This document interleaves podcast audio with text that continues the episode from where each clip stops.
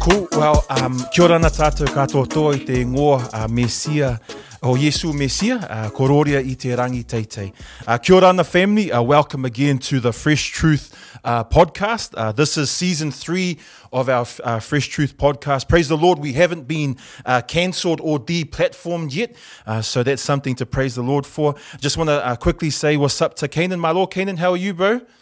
Okay, he's whispering because uh, he's uh, he's been very busy. But for those uh, who are first-time listeners or who don't know too much about Fresh Truth, just want to quickly remind you: uh, Fresh talks about um, our Pacific or Polynesian background, and Truth talks about our passion for biblical truth and God's word. Uh, we're a, we're a group of Bible-believing Christians uh, from Polynesian backgrounds, but we live in the capital of the universe, which is in South Auckland, New Zealand, and we're passionate about God's sufficient and infallible word, passionate about the saving gospel of Jesus Christ, and passionate about contending for the faith. Um, I just want to quickly um, uh, turn to my uh, our very special guest today, and um, th- he's got a long list of achievements and that kind of stuff. Eh? So it's sort of I don't, I, it might take the whole podcast to say everything, uh, but his name is Dr. Terry Paono. Uh, Terry graduated from Malua Theological College in Samoa and is currently a lecture, lecturer in theology uh, at, at Laidlaw College, which is here in New Zealand. And Terry has a PhD in theology from the University of Auckland. Did I get that right? Yeah. Oh, praise the Lord. So, Terry, welcome. How are you, bro? Yeah, good. Thank you. Oh, great to great to have you on the show um, and to uh, to hear from you. And we're going to come back to you very soon, uh, Terry. But I just want to quickly read from God's Word today, if that's all right. And um, I, have been uh, reading through First and Second Peter uh, over summer, and I just want to read from uh, First Peter uh, uh, chapter 3. I'm going to turn to chapter 3. First Peter chapter 3. And I'm just going to read a couple of verses that have always encouraged me. So this is First Peter chapter 3, verses 13 onwards. And who is he who will harm you if you become followers of what is good? But even if you should suffer for righteousness' sake, you are blessed. And do not be afraid of their threats, nor be troubled. Verse 15, but sanctify the Lord in your hearts and always be ready to give a defense to everyone who asks you a reason for the hope that is in you with meekness, or some translations say gentleness, with meekness or gentleness and fear. And that's from 1 Peter 3. I love how uh, Peter here uh, points to the persecution that comes to all true followers of Jesus Christ. And, uh, and that is a, a, an ugly reality of what's happening for the body of Christ around the world.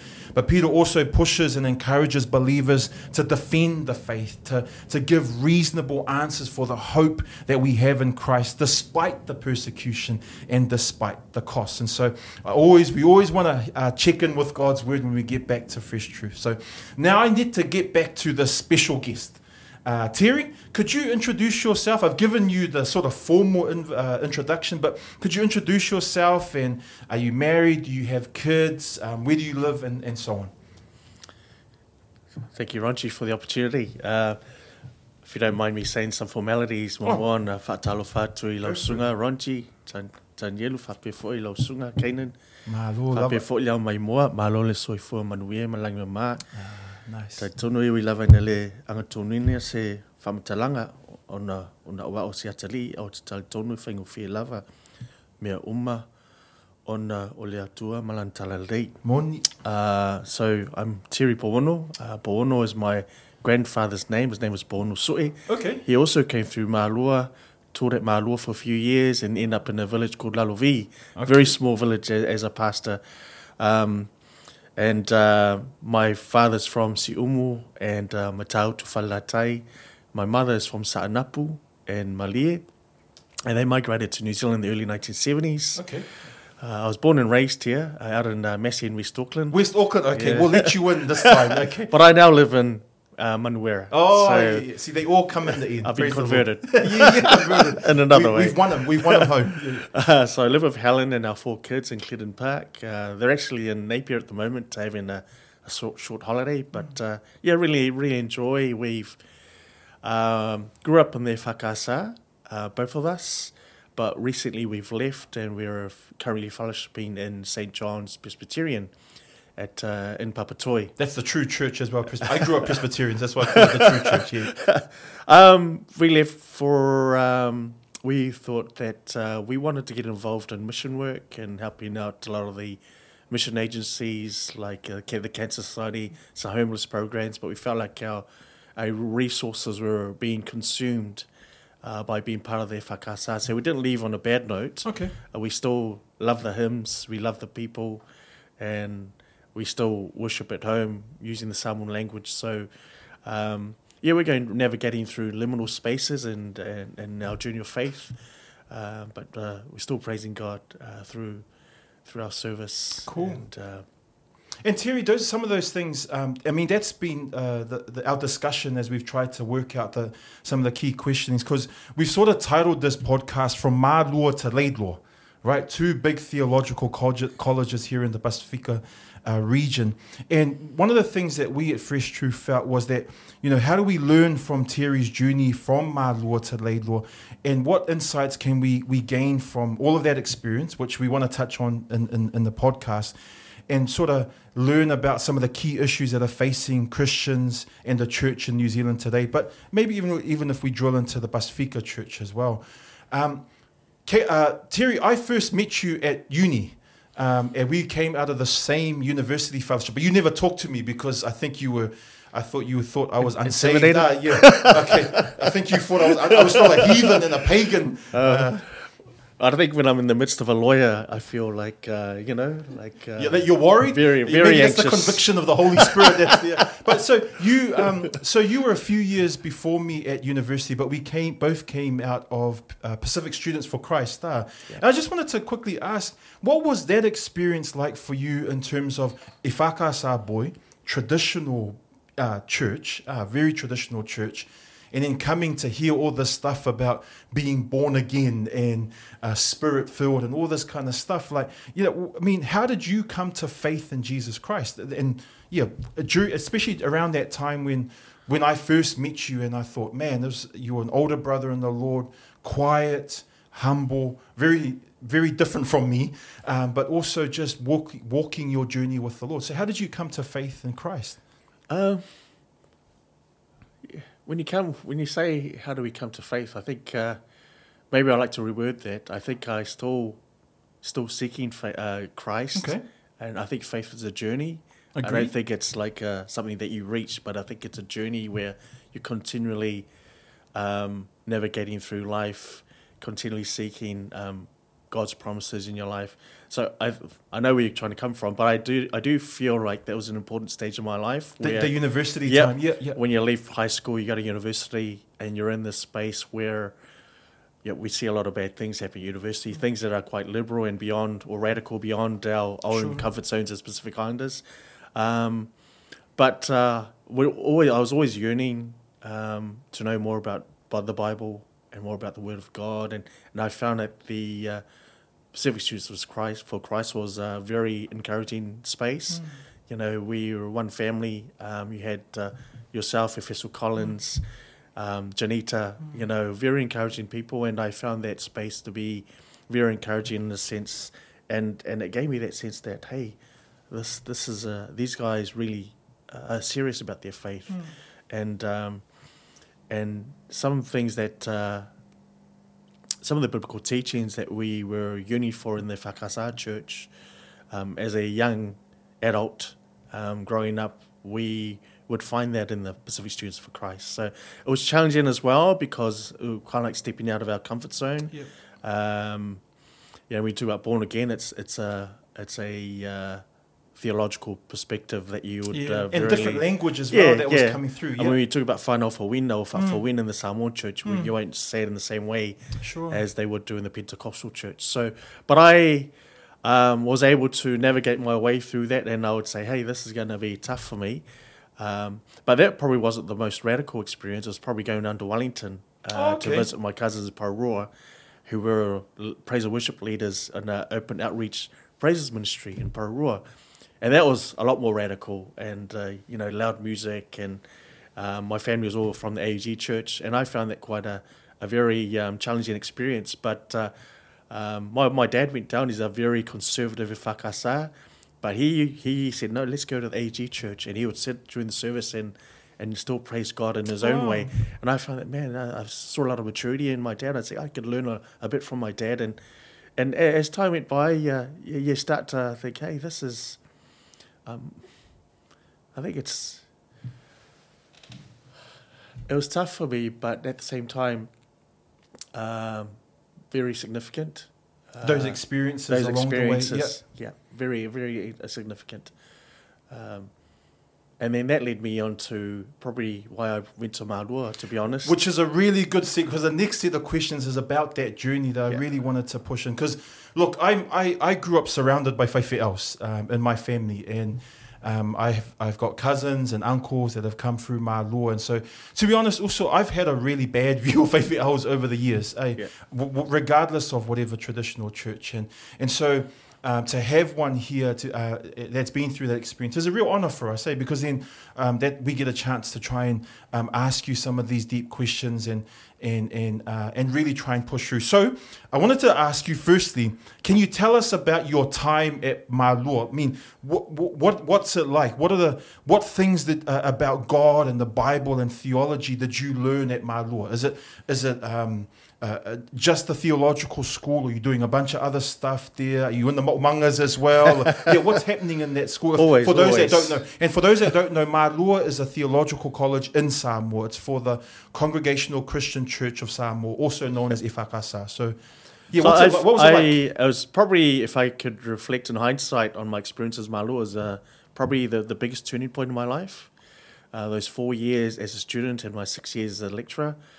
Um, before I go on to Malua, uh, let me go back to Pacific Students for Christ. Okay, Uh, sure. One of the sisters, um, when I did share that I was going to Malua, I woke up in the middle of the night and it was, I don't know, maybe it was a lot of the Saul experience. And, and just in the middle of the night, I was just looking at the roof and I just felt like God was, was talking to me. And I closed my eyes, I prayed, prayed, and I went and a couple of hours later, I went and told my dad, I want to go to Malua.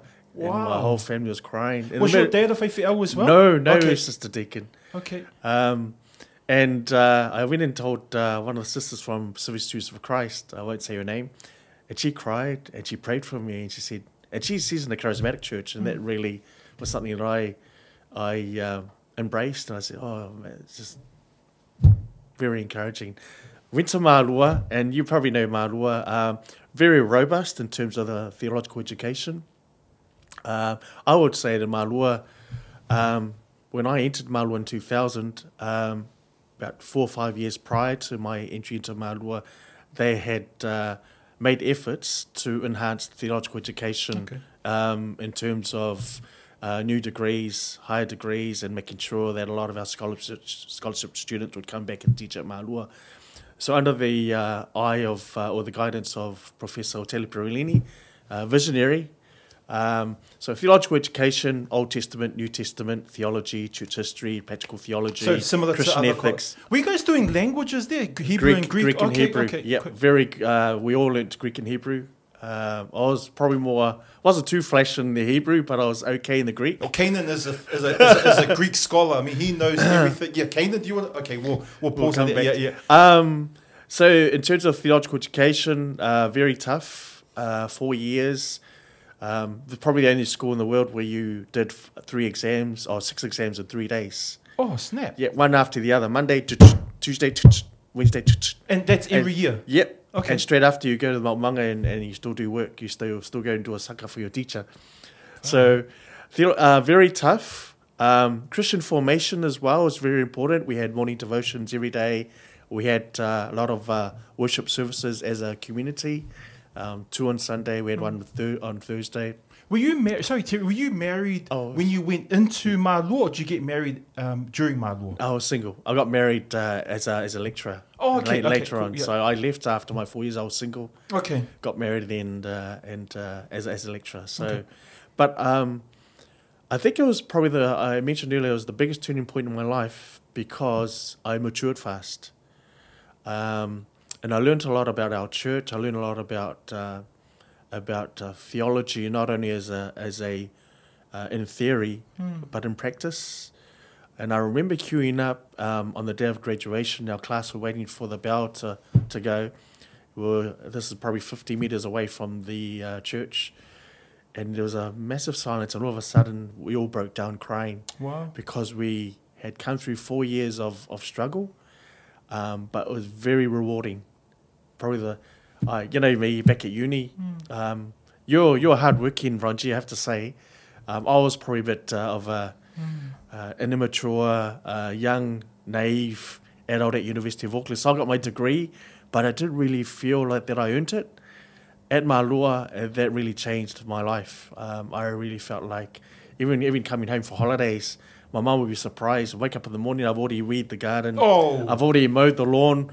And I said, oh, But those else? are the habits that you Those are up in- in habits, and I'm, I'm thinking of um, maybe in church history the the Benedictine uh, Hmm. monasteries um, in Rome, and uh, they had this uh, philosophy called ora et labora in Latin, Okay. which is pray and work.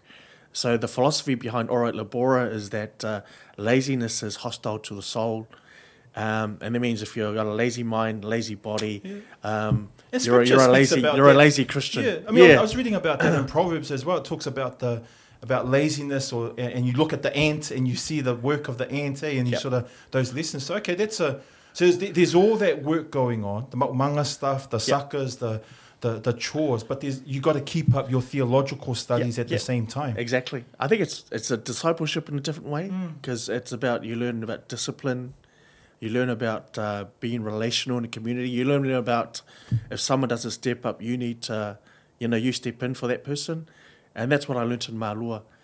You know, we, we would have, uh, you know, on Saturday mornings, probably the toughest day we had the, at the Maumanga. We went to the to Vele de Val, and we were there from probably six thirty to one o'clock in the afternoon the hardest. But all I remember is that when I started to struggle and I was starting to faint, my fellow colleague next to me, like he's the principal right now at the Malua Theological College, Vaitusi, would come around and goes, "Come on, Usufa Malusi," and he would weed uh, my spot. And these are the uh, the the um, it's all about relationships and, Yeah. and encouraging one another. And a lot of the lessons we learn in Malua, um, we are required to take that into the ministry. Again, Uh, th- and again, that's a good connection then too. So you had all this theological training, church history, uh, formation, languages, all that kind of stuff. So did you go and become a, an FAKasa minister straight away, or did you? What was that journey after you graduated like? that? No, I got called to be a, a teacher. Well, so you I- I got- stayed on campus. No, no, we went on a church scholarship. So um, after your four years, there will be uh, some delegates from the graduate class would uh, be selected to go on scholarship, and the vision of the church is that they will go outside, um, do a master's, do a PhD, and then they will come back and and uh, teach at the college. Okay. So I was um, very uh, fortunate and blessed and humbled to, to be able to. I received a scholarship to Geneva Okay. with uh, a fellow colleague of mine. He's uh, actually the minister at Sa'anapu now, Danny Okay. Epati. We went to Geneva. you weren't you weren't there with John Calvin, like writing the John Calvin stuff at that time in Geneva, were you? Like, John, John, no, Yeah, yeah, yeah, well, yeah. We we went to the University of Geneva Yeah, yeah, uh, for a couple of our courses. So we saw the Reformation Wall. Oh, we had classes that, that did it. Is Yeah, that we, we saw the Reformation Wall. Learned a lot about Calvinism, Hmm. um, World Council of Churches. Okay. I think uh, that was another experience is that uh, it really opened my mind to the global church, um, stepping out of my comfort zone. When you go to Geneva, you're you're there with Africans, Americans, Europeans, um, Jamaicans, um, Lutheran Church, Presbyterian, Pentecostal. Yeah. Um, so I remember my experiences in our first week. We had uh, the author, no, sorry, the African brothers had led worship, and they were dancing on the on, the, on the pulpit, and they were And that's And very on the bongo from drums. background. Ah. well, I was all right because I was like, oh, this is cool. But the Orthodox Oh, okay. um, brothers in my what the Greek or, or Russian? um, Greek and Russian. Greek and Serbia, Okay, they, they okay. found that was quite that was this is blasphemy. this is this is not this is not right. This is the Yeah, yeah, yeah. God's temple. This is our sacred space. How can you dance on the pulpit? So the challenges that we face at, in, in in ecumenical college. Can I ask a question about that, please? Because look, I um, and I know a little bit about ecumenicalism, and I and I I get warning lights. I get warning signs when I hear about ecumenicalism because I think, well, where does doctrine sit in that? I can understand connecting as different churches, Right. but we're talking about um, different views of soteriology or Christology or um, eschatology, whatever those things are. And so, um, and I, yeah, I've just. uh, Could you explain to those that don't know what ecumenicalism is? Uh, and then I've got another question after this. So if you could just explain, So please. in, in simple terms, the ecumenical movement is the coming together of churches in, in unity, but also acknowledging diversity. Okay. Um, and it was a movement that started way in the, in the early 20th century. yeah, and I know the Lausanne Congress has yeah, been right, really yeah. doing that. And you got different movements yeah, like the. Faith and Order, which looks at Sure. theological difference. You got uh, Life and Works, which looks at um, um, our practices uh, as a, and you got um, the mission uh, movement as well, which the three strands of the ecumenical movement. Um, what they had was they try and uh, make sure there's some kind of equity within that space. So where all voices are represented, whether you're, f- regardless of where you came from So it could in be the a- world, a Presbyterian, Yep, a Methodist, yep. a Greek Orthodox, and they're coming together to discuss an issue, or Yep, yep. Okay. Yep. So we had a lot of discussions. Um, so you can't completely um, find unity in that space. Yeah, that's what I was but wondering. That's what we were seeking. Um, and tolerance was really important. So when I mentioned that worship at the start of my journey, at the end of the first year, my Greek brothers, it's, it's a matter of coming together and understanding one another. Yep. Um, and even our teachings, even in our our class discussions, we'll say, "Oh, can we have a perspective from our African brothers? What do you think about uh, this issue or, or the politics?" And so, the the opportunity to voice um, our opinions from our social location was really important. Our lecturers came from different parts of the world, from different denominations, and so you can sense there we were aiming to find some kind of unity. Yeah, Um, that's- and then you, what you do is we go back to uh, we come from. We go back to New Zealand, Samoa, and we share those stories. Because oh, my African brother from Libya, this is what he would uh, from his perspective. You know, it's understanding their story. Um, his one was a really challenging one. Libya being a very Yeah, yeah. unstable Very dangerous political, country. danger, dangerous Yeah. country. Uh, Pentecostal. Uh, my sister from um, South America was Pentecostal. My brother from Guatemala was a, a Roman Catholic priest. He used to be. So just hearing their stories, it was such an amazing experience. And I came back to to Malua thinking, wow, this is so small. Malua, New Zealand Christianity is so small compared to the, the global world. And even even in my class, when you talk about Greek, um, my two Greek brothers, we didn't need to pass any words. We just asked those guys. Yeah, yeah, yeah. So just the theology and, and wrestling with those theological, you you you do you really love uh, the yeah, and I ecumenical guess I, movement. I experienced that a little bit on the mission field. When we were serving in different parts of Africa and Asia, you're seeing the body of Christ. I guess when I eh, uh, when I look at some of the ecumenical stuff, I th- you're talking about trying to work towards unity, but understanding the diversity. So I definitely understand the beauty of what it means to understand someone's story, hear their story out, Yeah. and so on. But I guess I keep coming back to well, how do you wrestle through a different understanding of doctrine or systematic theology? And, and for uh, for us, look, we're not. I didn't study theology, uh, Yeah. and I never want to, to be honest. But we're passionate about the word, and so Yeah. we have a high view of doctrine, a high view of scripture, and so. I'm just wondering where are the do you, do you is there a point where we compromise so much for that kind of unity that we actually lose the truth of the gospel? Remember, this is two thousand years of of of, of, Of Christian, history, of Yeah, yeah. Christian history, and um, basically, you know, even in even in Malua, I have to confess, you know, we, we ours is very uh, predominantly a, a Western theology. Sure. Um, and I met Orthodox theologians in Geneva, and their theology is so deep. Um, so, whether when you say we're seeking biblical truth, um, there are so many interpretations out there. Yeah, I, I can understand. that, Yeah. bro. yeah. and I think trying to find, I think uh, there was a, a lot of tolerance because there was an opportunity for us to say, "Hey, this is Orthodox theology. This is our view of, of, um, of uh, this is how we do worship, and this is why we do worship. This is two thousand years." Um, Roman Catholics would say this is why we have the Rosary, you know, and they've been around for years. So understanding that their tradition is really important as well, Yeah. and it's really hard to get. So when you say biblical truth from their perspective, um, for example, uh, we celebrate the, the Orthodox Christians would celebrate Christmas on a different time because oh, because we we follow a different calendar. Yeah. you guys follow the Gregorian, Gregorian, calendar, and this is what we believe in, uh, and they also believe they are closer to the original church Sure. based on their practices and their modes of worship. So trying to, uh, what would I say, kind of like turn a blind eye on, on what they're sharing. I think it's like turning a blind eye on 2,000 years of history. yeah, yeah. Yeah. yeah And I and I get that. I get. I'm not saying to to turn Yeah. a blind eye, but I'm guessing how do you navigate? And I'm not Yeah. in that space. It's all I'm about not a- navigating. Yeah, and, and I'm not a I'm not a faith I'm not a, a theologian, but how do you navigate that space where, you know, I, I believe at Fresh Truth we're really encouraging people to know what they believe in and why they believe it, and and for us coming back to the Word as our final authority, church history helps, all of that kind of stuff really contributes, but we want to encourage people to know what they believe in, but then. Navigating through all of that stuff is is, is, is, is hard. eh? It's hard, Yeah, yeah, it's yeah. a difficult story. Believe it or not, I've- we all share one thing in common Mm.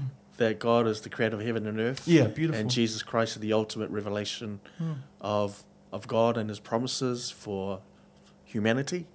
Um, we all share that common. And so, so, that was, that was common grounds. yeah, we've there was a lot of um, opportunities for us to find these common grounds, and that that has been re- that's been done well because the ecumenical movement started in the early 1900s. Mm. So they've done a lot of work. The Orthodox, Presbyterian, Lutheran all came together. Goes, hey, these are the common grounds.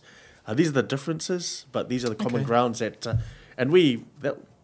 That was, that was awesome. Yeah, it sounds like what it. an, what an experience. I know there are challenges, as you mentioned, but uh, um, But just we- being around those people Yeah. would be trippy. Yeah, like I've Oh. seen it. Like, yeah, I've seen the body of Christ, different shades, colors, expressions, theologies, and it's a it's a privilege to be overseas. New Zealand's in a bubble, eh? Yeah. Pacifica's in a bubble. We're in this bubble, but when we get out of it and we see the body of Christ functioning in these different contexts, as you said earlier on, for, is for a year. Yeah. for a year being immersed together Yeah. as a community uh, with 40 other students from other parts of the world. It's, it's, it's a wonderful experience. I think you need to really immerse yourself into that, into that community. Okay. Um, Terry, Yeah. I, I look. I didn't read all of your PhD thesis, but I went back and had a bit of a look um, at your at your thesis. And one of the things that you mentioned there in one of your key questions was, um, and trying to remind you of that key question again in case you forgot it, bro, because it's a it's a pretty deep deep um, piece of writing. But you said, should the Congregational Christian Church of Samoa or, or the Lamosa or Efakasa, but should the church in New Zealand, uh, the CC CCCS Church in New Zealand adopt a new perspective in order to be an authentic Christian witness in the global world? I thought it was a fascinating question because I come from a Ifakasa. I grew up Presbyterian, but I've got a big Ifakasa background, going back generations. And so when I thought about this question, I thought, well, what's the new perspective that you are arguing for? Like, um, and, and has it happened in that time uh, that you've been in, in, in that world, but maybe since left that world as well, because you've you've left the the, the whakasa. So yeah, what's that new perspective that you're really trying to fight for? So I was basically writing from the social location of a New Zealand born Samoan, Mhm. being raised in the church, and the many challenges that we faced. Um, I really uh, found it challenging trying to um, find the deeper uh, nuances of, of scripture. Um, and I found that uh, they failed in, in, uh, in many ways in um, basically teaching us the deeper meaning of scripture. Uh, until I went to Malua, I, I found, oh, this is what we're missing in the church. Okay. Um, but it was from the perspective of, of a New Zealand born Samoan who was caught between two social cultural worlds. But when I mention globalization, it's more than two social cultural Mm. worlds. It's not just a Samoan and a Western. It's not just a home and church and the, the school, sports environment. The multifaceted world is talking about uh, media culture, globalization. Yeah. Uh, these images we find. you use the Coke, the Facebook. Coke can imagery in your in your yeah, thesis. Uh, yeah. Coca-Cola, Yeah. Um, water. Yeah. Um, so my, my thesis title was uh, coconut uh, water in a Coca-Cola bottle. Mm. So I'm the Samoan, a young Samoan man being raised in the Samoan church, um, who preserves a fixed identity because it's a transplanted Christianity. Sure. You know, the, the village Christianity has been transplanted on foreign soil To the New Zealand and the, and the purpose is to is to uh, find a, a, a space of familiarity. When you go out to work, you're going to be mixed. You're going to be mixing with other people, uh, see things that are beyond your your Samoan customs and cultural worldview. Um, but the church space is our comfort zone, uh, and also preserving our way of worship and, and the way we do things in the in the in Samoan Christianity. So can I jump a question, a, a section of question here? Because I, like I enjoyed uh, some of the stuff that I was reading through your thesis, uh, and so it might take me a long time to get through it, but I wanted to go back and have a look at that stuff. And I saw some of the presentations that you did around a Samoan Christian worldview, and so we do a lot of stuff around worldview here at Fresh Truth. We're always trying to work Yeah. out what defines our worldview. Can I ask this? And this might be a hard question, bro, but uh, we ask this question a lot at Fresh Truth: culture versus Christ. Uh, we there's a, a huge rise in a focus in aganu'u and cultural practices. You've talked about a transposed Christianity that's come from uh, from our island context here, put in New Zealand suburbs, uh, from the village to the suburbs, and so there's a there's there's there continues to be that huge emphasis on aganu'u, cultural traditions. Um, and those things, especially in our traditional churches, we're talking probably more about the uh, Ifakasas, the, The Methodists, the uh, some of those Catholic, Tongan, the Tongan churches, Tongan the Catholic, they real strong aganu'u stuff, co- uh, strong culture and tradition, and some of that has value. I'll be honest, some of that has real value. My question is, do you support this, and is it biblical to have so much focus on this stuff, and then where's the focus on God's word? Where's the focus on teaching a, a, a good systematic theology that helps the parishioners be able to navigate this world? Like, what's your views on that space? I wouldn't, I wouldn't say it would come under the systematic theology Okay. uh, discipline. I think you're more of a contextual theology. Uh, yeah, yeah, but but I guess yeah. what I'm asking is, where's the teaching of theology Right, or right. or good doctrine to the parishioners when there's so much aganu'u focus? Does that make Yeah, sense, bro? yeah, yeah. So I wouldn't bring doctrine into the uh, into the picture. I think um, uh, let's just let's just reword because culture is one of those words which uh, has many nuances Yeah, and many meanings. You could probably there's culture in biology, there's culture in anthropology Hmm. and, and sociology. There's a Uh, skateboard culture. yeah, there's a basketball culture. Hey, it's There's broad. media it's broad. culture, Yeah, pop yeah, culture, music culture. Um, but we'll just use a, a simple definition. It's a place where cultures and belief systems are, are and practices are carried out, and organized and in a And- community, yeah. in an organized community, passed down to- from generation to Sure. generation. I think um, uh, this this is my view. Um, I was immersed in the Whakasa Church, came through Malua, I put a lot of reflection into it. I don't think what I find is that uh, let us put ourselves in, a, in this in this position that um, imagine that we had this machine that cleared uh, our, all our memories. This one, uh, imagine uh, Canaan. We came in here and Canaan said, "Hey, there's a machine here. It can wash away all your memories. You come out and you'll forget everything." Imagine we go into that machine. We came out and um, and we lost. We don't know. Have no memory So of, you of started at zero. Started at zero. Yeah. And we came out and Canaan said, "You know what? Culture is a, is a blessing from God. Mm-hmm. You know, embrace that." Uh, we'll definitely have a different perspective of life Sure. because I think uh, we come to. Um, I, I we came from university and we was always talking about culture, culture in a negative sense. But I went to Malua and I saw a lot of um, um, a lot of value, as you mentioned. Yeah, that's right. Um, and sometimes I wonder whether it's not the culture that's the issue. Um, I think in Jesus' time, he didn't really. He came through. This is the Son of God incarnated into a into a culture, the Yeah. Jewish culture. And I know that Jesus would have followed a lot of the, the Jewish customs, Sure. like any other Jewish boy uh, growing up. He went to the temple. went he to the did all of that temple, he read yeah. uh, the, the scripture, Yeah. the Hebrew scripture. He went to the synagogue. Exactly. Um, and uh, not once did I, probably Jesus probably didn't, didn't say much about his Mm. culture. I think it was more critical of the, re- the interpretation of culture by, Yeah.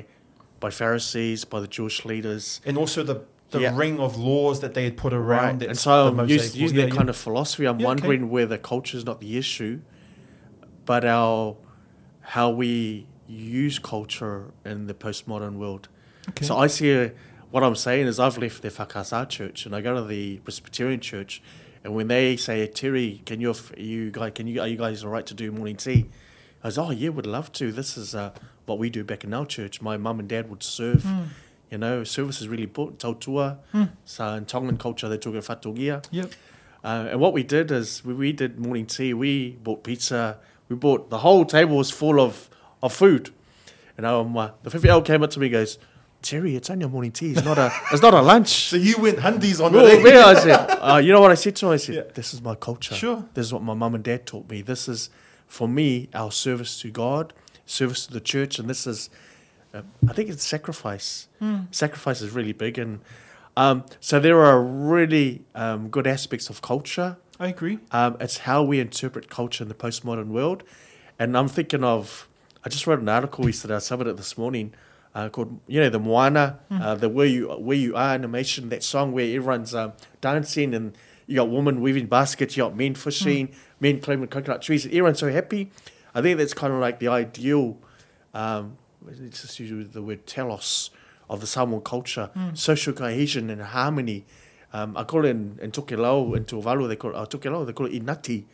And you're distributing food for the welfare and the social welfare of, of the community. Sure. For those who don't have the fish, give it out to them. So that's a really massive, um, that's a blessing. That's, that's, that, that's, that's for me Christian. That, that's for me aligns with um, God's attributes of, of justice and, and, and equity and equality. And I think the problem is how we, uh, when we transplant something like that, and we use the same signs and symbols and semiotics, we use we use the same idea of giving Yeah. and reciprocal giving, but the the symbols have changed.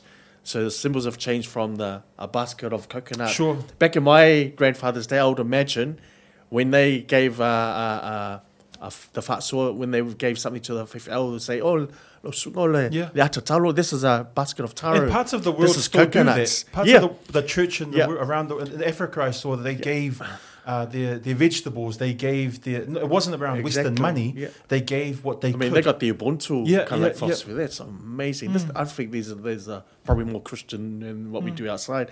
What I'm trying to say is, when we appro- reappropriate that and reinterpret that in the postmodern world and the signs of change, so instead of boxes of taro and coconut and, and fish for the fifth and for the families, it's been translated. I think Robert Schreiter, a Roman Catholic, called it re- retranslated, uh, retraditionalization. So the traditions are, are are still the same, but the signs have changed or the or symbols, the, and, or the way they've done it. the way Yeah, we've yeah, done yeah, it. So we're still giving, we're still uh, there's a lot of reciprocal giving, but it's been commercialized. Oh, yeah, I- it's, it's I changed agree. to money. It's changed to pusapi supo. Um, so, But and that puts up- a lot more pressure. So the telos back in the Moana setting, it's all about social cohesion and the harmony. When we put it in the po- postmodern world, when we we do the same actions and practices, but the signs have dif- have changed, then my question is, where is the harmony and the social cohesion that was there in the Moana setting? People are uh, struggling a lot more Yeah.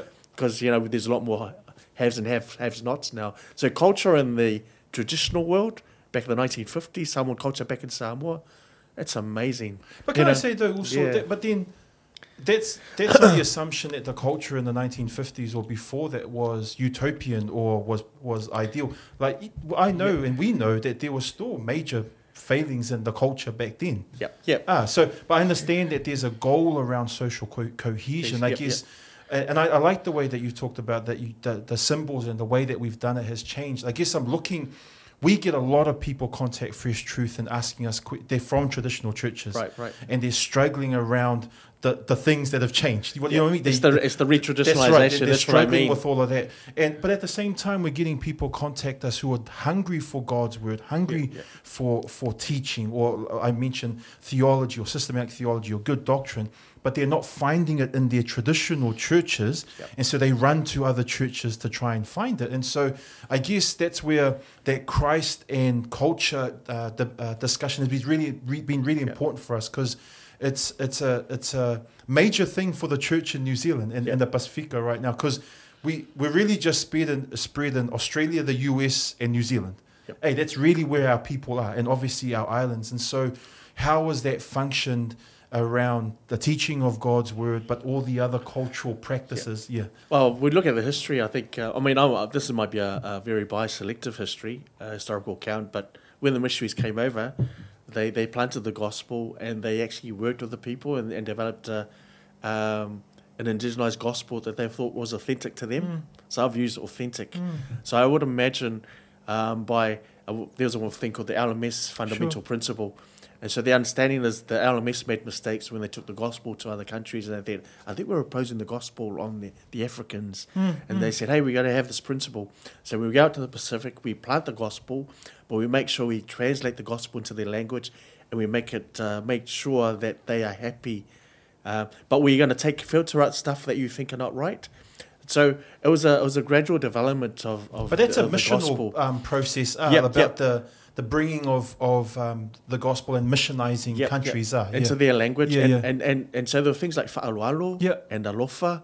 And the missionaries say, hey, these are, these are wonderful aspects of the Samoan culture. I think these really align with the Christian gospel. We can elevate it to another level. Yeah, yeah. Because Christ is all about love. yeah. it Um, reminds me of this and you book. put God at the center. Yeah, it reminds me of this book, um, Eternity in Their Hearts. I don't know if you've ever read it, but it talks about how the gospel and, and, and, and God's narrative or story is told through different cultures around the world. And it looks at these different examples.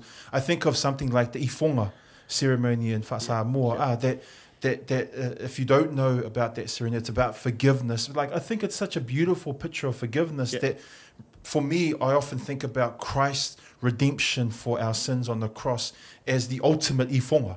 He Yeah. was innocent, but he took the place, uh, uh, took um, the guilty person's place, which is what the gospel is. So, yeah, I, I wanted to ask that question because the other thing, look, and look, people are gonna, I might get, I might get hate mail for this theory, but all good. but I, one thing that I, I know people are struggling, and I've struggled with it coming from uh, a family of Faife'aus, is this elevation of the Faife'au. The picture that you gave me of a faith of the or, or, the student at Malua was beautiful. You guys are in the ma'umaga, you are serving disciplined communities, and then I fast forward and I turn up head tables, um, and there's so much elevation of the Faife'au, and I think I see that in the charismatic church. I see that in the Pentecostal church, and to be honest, I probably see it in every church in the world. This, and and I and I'm not saying we don't. We have to honor those shepherds that, that are teaching us God's word. These faithful men that are teaching God's word. But how did you navigate that as a as a Malua grad who was a lecturer who would travel overseas and that sort of elevation when the literally the Faife'au means the one who does the chores, the one who serves. Literally. Literally, yeah. ah. Faife'au do So the work. That's right, the one that does the work, and yet in our Pasifika cultures, man, we've I don't see that happening. I'm not saying that the work on the pulpit is not. That's the key work of a Faife'au in my Yeah. view. Yeah. But do you, do you get do you get my question, bro? I just I just I know there's people that struggle with this. I struggle with this personally. I'm just wondering. You're a Faife'au. I get to ask a Faife'au. Oh, I'm not. I'm not a But, you know Faife'au what I mean? anymore. but you, you've gone through that. You've gone through my law. Only a few people have done that. You know what I mean? So Yeah. you've gone through that whole experience. So yeah, what do you? What's your view on that, bro? Because that's a it's a it's a it's a curly subject. Probably give you a safe answer to start off with. All good, bro. All good, bro. My safe answer is um, I know a lot of Faife'aus that um do a lot of good. Uh, I my, agree. My, my mate Jenny in Sa'anapu, he actually, when he goes out for his visitations, he actually gives things stuff to the back to the people. He goes with a plastic bag, and you know it's going to be pisupo, elengi. You're going to be kalu in there. He goes an invitation and gives stuff back. Um, I don't know if he still does that, but uh, but that's his. That's his. He's he's all about love. He's about Mm. alofa. Um, I saw my uncle do that in yeah, Greyland. He yeah. used to do that as well. So I'm not Oh, taking a yeah, shot. Yoritana. Yoritana, Yeah, like. I, I'm not taking a shot. I'm just thinking, well, Yeah. culturally, yeah. we've we've done this. So yeah, sorry. I. I, I, I won't, I won't um, I may not be accurate in my, my facts, but I do know there has been a lot of talk about um, trying to minimize um, the, the burdens on families. Like yuri Yuritana would uh, had proposed that when we have guest speakers, Yeah. would just uh, have make it simple. Uh, I think it's probably not only the Faife'aus, it's probably also the, the, the people. yeah, exactly. That's good point, Terry. Um, I think um, so. There might be, you know, um issues of pride and shame Mm-hmm. that come into the equation. If you're a Mateva family and you don't want to bring shame to your family, um, those, those issues all they all that's play a, that's a big issue. Yeah, yeah. Um, and I do know that um, there have been attempts to to uh, let's just say make it easier for the people, but uh, it didn't go well with with Matais. Um, and that's probably one thing that I want to mention because I don't want to pinpoint Faife'aus because um, uh, what I do want to say is I think there needs to be, from my perspective as a theologian, if I, I still have a love for my church and I still love my my uh, my background, but I do feel that there needs to be more of an attempt to come together and have these conversations, these robust, Robust, open conversation, conversations. open Yeah. conversations. I don't think we're doing that enough. Not only with the cultural issues, but any issue. Uh, I know we have the Fonotele in Malua, but you know it's going to be all about. Uh, they're going to go becoming a lot of the logistics about the church, but it's a lot of these robust, real hard issues that I believe that need to be discussed. It's not only the Whakasa church, but all churches. Yeah. I think uh, when you look at the global world and how fast um, it's evolving and moving, I don't think the church um, generally are coming together, whether it's the Whakasa, but together as a Pasifika community, we're not having these robust discussions. We're kind of like listening to one another, talking about it on the golf course, but we're not doing anything about it. That, that's the uh, the ex, that's the action, the praxis. Uh, sorry, the reflection in the praxis that I believe is important theology. Uh, Karl Barth talked about uh, holding the Bible in one hand Mm-hmm. and holding the newspaper in one hand. Mm. Um, are we, and then in, in, in the need for us to come together um, and, and address these issues uh, Yeah. that are talked about in the newspaper using theolog- critical theological reflection. And that not only involves the the, the faith hours, but it's also the church in and general. the people in general. The people in yeah, yeah. general. And I, and I think one thing I wanted to, to acknowledge though is I think there's a big desire and hunger from people for that. Yeah. Because we're looking at our faith elves as leaders, as the people who are teaching us God's word, but we need to navigate this cultural or this contextual dynamic that we're living in New Zealand now. Yeah. What, what, what is the what is the church saying around LGBT issues? What is the church saying around trans issues? What is the church saying around all these different issues? But we're not having those conversations and not and I think having balanced conversations, I think it's really easy to lean on the progressive side or to lean on the conservative side, but actually come and be robust and actually uh, And maybe argue maybe it comes back to that transplanted community. Yeah, which is- maybe, it's, yeah. A, it's a safe zone. Maybe it's the eleventh commandment that that Voddie Baucham says that we're just too nice.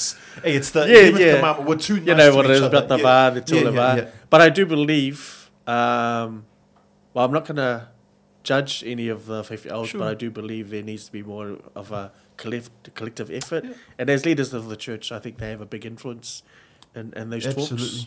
I mean, they come through four years of theological um, education, and I believe theological education continues. You know, they preparing their sermons, they they reading about doctrines and dogmas, creeds. Uh, they do their research, but uh, it's a matter of coming together. And I know there are FFLs, it's probably fragmented. There are Mm. FFLs who are concerned, but not all the FFLs concerned. So I'm not pointing the FF. Uh, when, Yeah. we, when we talk about elevation of FFLs, that's that's a cultural issue. I also throw in there also it's about you've got these elves that have got all this knowledge, God willing, ah, they, they've they, they, all this theological and biblical knowledge, but people need help to translate that stuff. Ah, because okay, what if I'm learning through the Book of Romans? Well, what does that mean when I apply that in my life as a teacher, in my life as a nurse? You know what I mean? Like I think that's that. I think people uh, uh, that there's a hunger for the. Well, we're not teaching God's word effectively. We're not teaching those things. There is a Oh. Malua Bible School. It was an initiative that started in 2009. It was raised by a few of the districts, and it came to the Fonotele. We started in 2009. It's basically it's a, a school for the laity, Okay. run by Malua teachers. So that was in Samoa, and just last year they started one here in Auckland. And that's cool because that opens Yeah, it up. Ah, that opens Definitely, it up. yeah. So Terry, sorry, I'm, I'm just aware of time because. I've been fascinated with the Stella Nor. But Terry, so what are you doing now? So you, you uh, we haven't touched too much on Laidlaw. We might not have enough time, but what are you doing now uh, at Laidlaw Bible College? So I'm teaching theology. I taught a lot of the uh, level five papers, beginning theology, biblical theology, a bit of church history as well. This year I'm uh, designated to teach a few of the Pasifika papers. I'm Okay. doing uh, Pasifika theology. Ooh, that's Um, a, that sounds interesting. yeah. Still, still, We don't have enough time to dig into that and one. But yeah. um, the history of um, Christianity, Pacific Christianity. okay, Yeah, looking at a lot of the uh, so what they taught in the islands, uh, the spread of Christianity to the Pacific, and also to diaspora, New Zealand, Australia, New Oh, and, uh, and America. Uh, there's also a course um, on discipleship run by um, Gina Siosi yep, I know um, Gina this well. semester, and um, basically the aim of that course is to to draw on the wisdom and the experiences of a lot of the uh, people like yourself, um, uh, Efeso Collins, uh, sports celebrities, Mm. Pacific Islanders, who can come in and, and tell their stories. Mm, Um, and this this basically weaves into the idea of discipleship. okay. Um, So what's the what I mean? What's one difference that you saw between Malua and Laidlaw, other than the obvious like the language stuff and and does Laidlaw have a manga that they work in? But like what? No, what, uh, like, what, what is the what is the? Because I've seen Laidlaw over the years. Can I be really really honest also? yeah. And I, and I know your principal well, and he's not going to like what I say. um, but when people ask me, "Oh, I want to go to theological college," I don't recommend any college in New Zealand. I never have. and I have my own reasons for it. I'm being really honest to you. You're a lecturer there. I know principal, I, your principal. I know uh, Gina and others that teach there. Like, what's the use of going to a theological college like uh, Laidlaw to, yeah, what, what, what, why is it important, biblically or life wise? Um, I, I think it, um, well, personally, uh, you learn more about the Bible in a deeper, Good. deeper way, uh, going deeper into Scripture, whether it's Old Testament, New Testament, learn, learn, reading about the story of the Bible, how everything connects, but um, making those connections. So when I talk about faith, I think um, my faith journey um, is a lot more richer now because of my understanding of Scripture, my understanding of Christian theology, my understanding of theological ethics. Okay. Um, basically, it's not a fragmented uh, uh, um, understanding of God. Because I Would think you advise uh, young believers if they want? You, you, you, this is the selling point, I guess, for for Laidlaw. yeah, but you'd uh, advise you, you ask belie- any. Sorry, I'm going to be biased for here, go but if it. you ask any student that comes through Laidlaw and, uh, and who's done theology, they'll all say 100% come to Laidlaw. Hmm. You you learn not only Laidlaw but even at Carey Baptist. Uh, you just learn a lot at a deeper level. You know, you know, you learn about uh, in history Christian persecutions. You learn about the the Arian controversy, Mm-hmm. Arius against Athanasius. You learn about the Nicene Creed, um, the Reformation, Martin Sure. Luther, John Calvin, uh, Ulrich Zwingli. Mm. Um, you learn about evangelical movement. You learn about uh, the rise of Pentecostalism and, So and the you're getting all endeavors these tools that, that all yeah, these yeah, yeah, tools okay. are really important. I think my faith now, my understanding of theology um, is a lot more compact, uh, not fragmented like before I went to Malua, but it's a lot more compact and a lot more coherent okay. based on my coming through, learning all these, you know, and I'm still learning to be honest. Well, that's a that's a cool thing I've really picked up. One of the cool things I picked up from you also is the ongoing journey.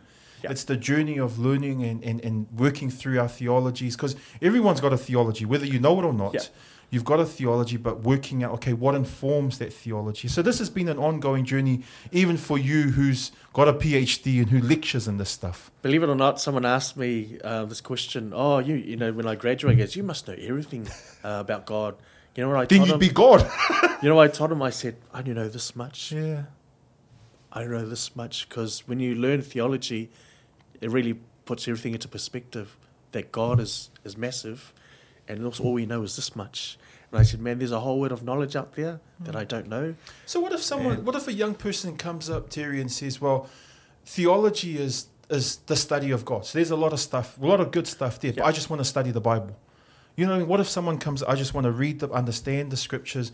Do we have to learn all this other stuff? I believe it's helpful, like church history and and, Yeah. and, and, and all of those things that you mentioned before. But do we do we have to learn that other stuff, or is it just about understanding hermeneutics, understanding exegesis, eisegesis, working through Oh, the word? There's a lot. There's a lot more. Yeah. Theology is massive. I Yeah, mean, okay, so when you talk about theology on a broader scale, there are so many disciplines and so many kind of like um, sub-disciplines Yep, yep. Uh, or subjects within those disciplines that you can learn. So you don't have to. I mean, you can if you want to. So at your, in your first year, you'd uh, do all the intro papers for all the courses. Your second year, you could specialize. You could be, oh, I want to focus more on the Old Testament. So um, it starts, to, it narrows down and, and becomes more specialized. You could say in your second year, it might be just focusing on the Gospels. The third year might be focusing on, on a couple of the uh, couple of the books in the New Testament. So that's how it works. And And you start and wide and you go narrower. you narrow down and But- deeper. But it's, it's is it that diverse at Laidlaw or even my Lord? Have you like is there a balance of theological views? Like we were just talking about eschatology, the end times before. Yeah. The- like uh, is it repre- is that kind of difference or, or, or diversity represented at, at different Bible colleges, or there's some Bible colleges who are more okay, that's a a Calvinist kind of Bible college or a Arminianist kind of Bible college. Like what, Yeah. uh, or uh, is it better to have a balance? We are, are an interdenominational college, but there are kind of like uh, This is talking more prominent scholars Yeah. That we find are grounded in certain subjects, and we say Laidlaw- we use those readings. Yeah, yeah, yeah. Yeah, like when you talk about intercultural studies, hey, um, when you talk about Christ and culture, Yeah. there's there's many models uh, according to Reinhold uh, Richard Niebuhr, Okay. the Christ and Culture book. You look at Christ and culture, Christ of culture, Christ and culture. There are a lot of ways where Christ and culture can can interact. Intersect. Yeah, yeah. Uh, Stephen Bevans uh, brought up six uh, his models of contextual theology, um, the different ways that gospel and culture can interact. Okay. So, so these are key books. Um, so we don't just uh, find a book from, you know, you know, oh, that's a good book. No, we have a look at some of the more prominent scholars that are recognized in the world of academia between the different colleges. So we all kind of like share similar um, ideas on who those prominent scholars Okay. are. We might have differences, but a lot of us would say, oh, these are the prominent Old Testament scholars. You know, N.T. Wright is a Yeah, probably yeah, a well-known NT scholar. So a lot of the ideas are, are, are directed towards those those academic Okay. writings. So it's not as diverse. I mean, it's diverse, but we do make sure. You try to stay middle of the yeah, of the we do make sure really, yeah. this is a five star scholar. This is uh these are the five star scholars. These are the books we want in our bibliography. Okay. These are this is the very grounded theological perspectives that we feel, uh, um, you know, cover a lot of Okay. a wide range of um, denominational affiliations and, and interpretations. Nice.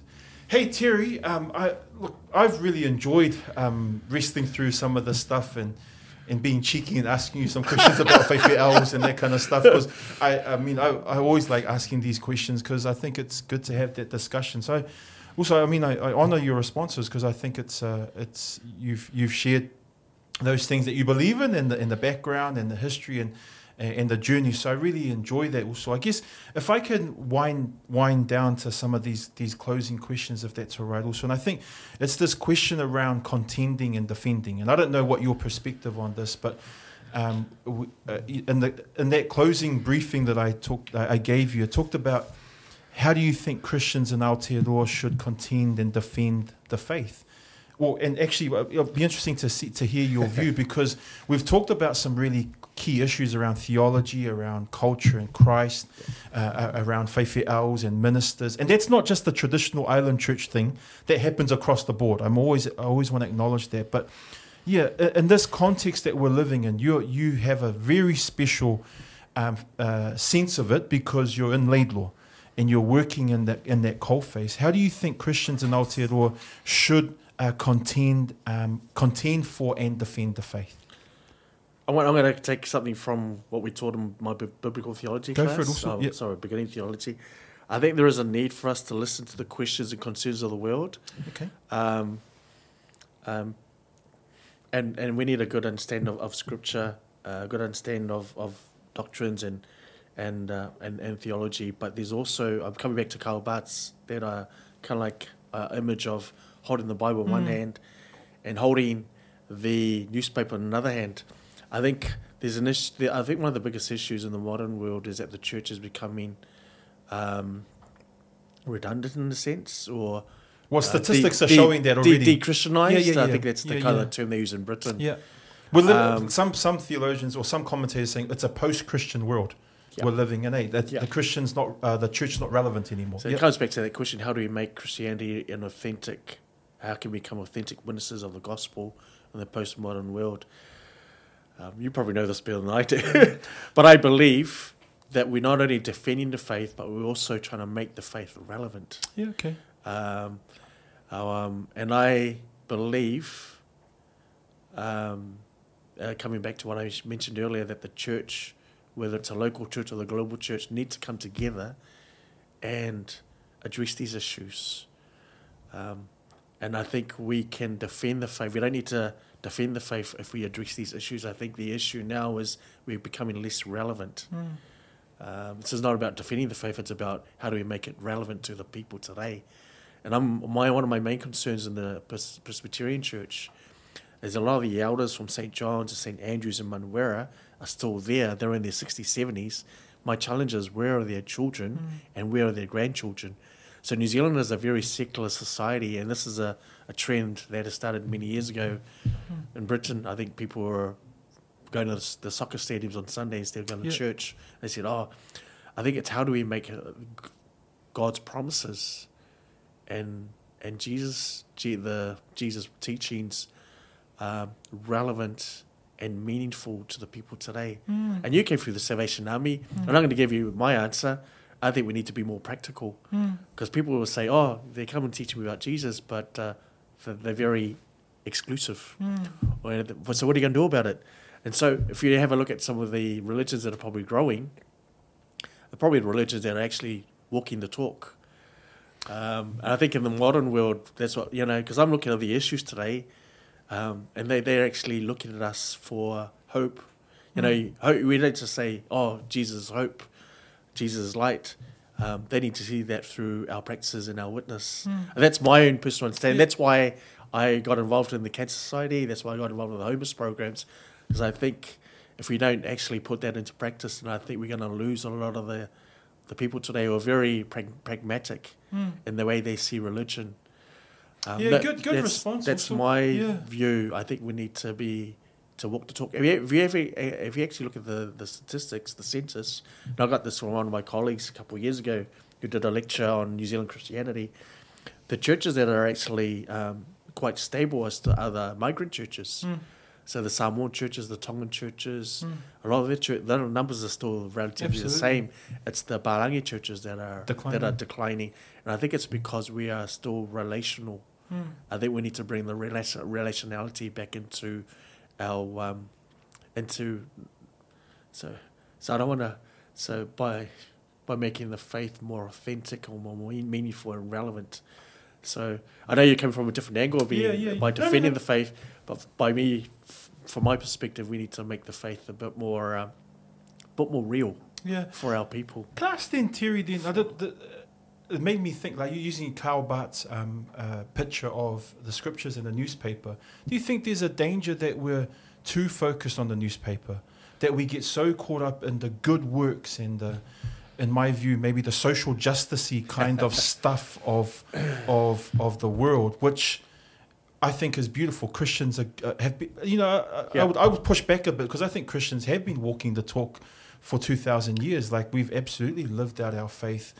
You know, we built hospitals, built schools, built um, fun- built societies. Like Yeah. you know, and so I guess you know, do we? Is there a danger that we're we're too caught up in that part? We actually forget um, the message of Christ.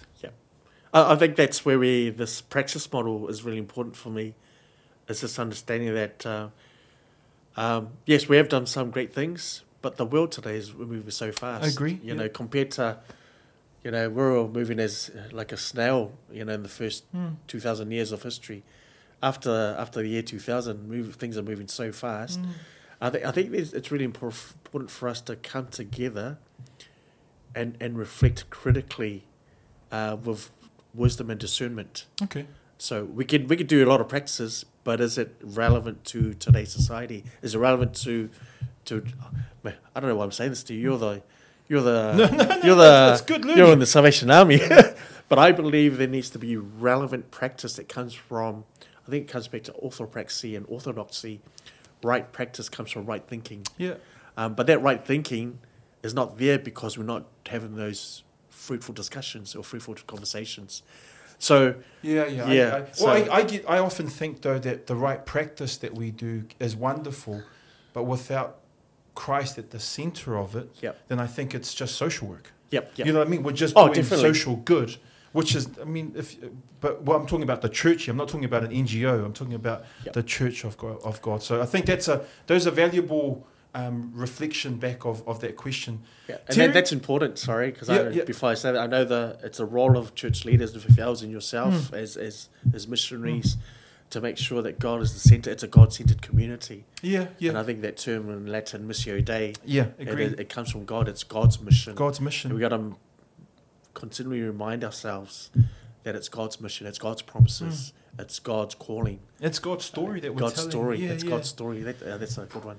Hey, also, um, look, I've really enjoyed this, man. I've just, I think it's been a really rich Talanoa, and um, I could keep asking you questions um, forever. I mean, um, uh, it's, it's, it's quite good. Maybe I'm getting a three, uh, a free theological uh, degree. Oh, no. Uh, uh, uh, well, uh, on the podcast, but also, I guess for us, Fresh Truth, we always leave the closing words to the guest.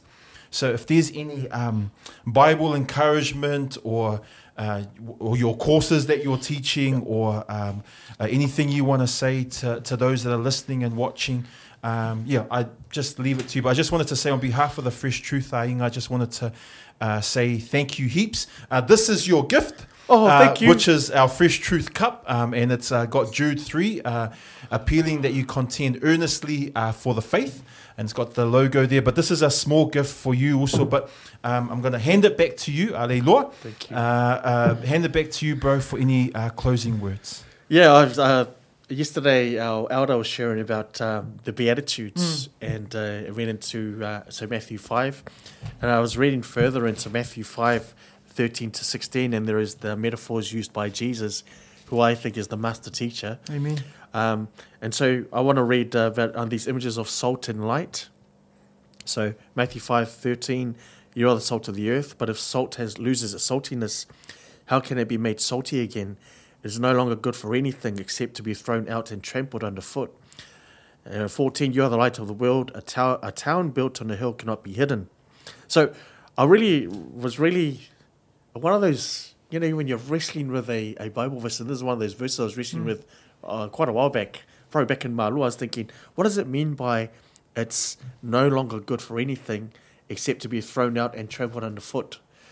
Um, so I did a, you know, there's a, because in biblical hermeneutics or biblical interpretation, there's a saying that a a text without a context is a pretext. Pretext. Very good. So- say, say it again, please, Tim, because that's one of our key sayings. A Yeah. text without a context is a pretext. Amen. And so I really want to go deeper into the context.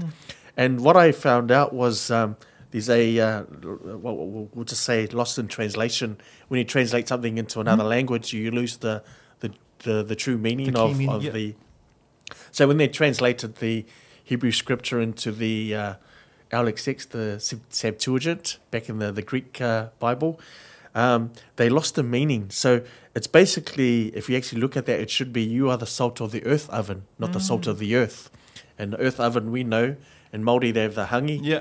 in Fiji they have the lo- lovo, Samoa and Tonga have the, the umu. I think the Tongans borrowed it from the Samoans. Yes, yes, I think they still. yeah.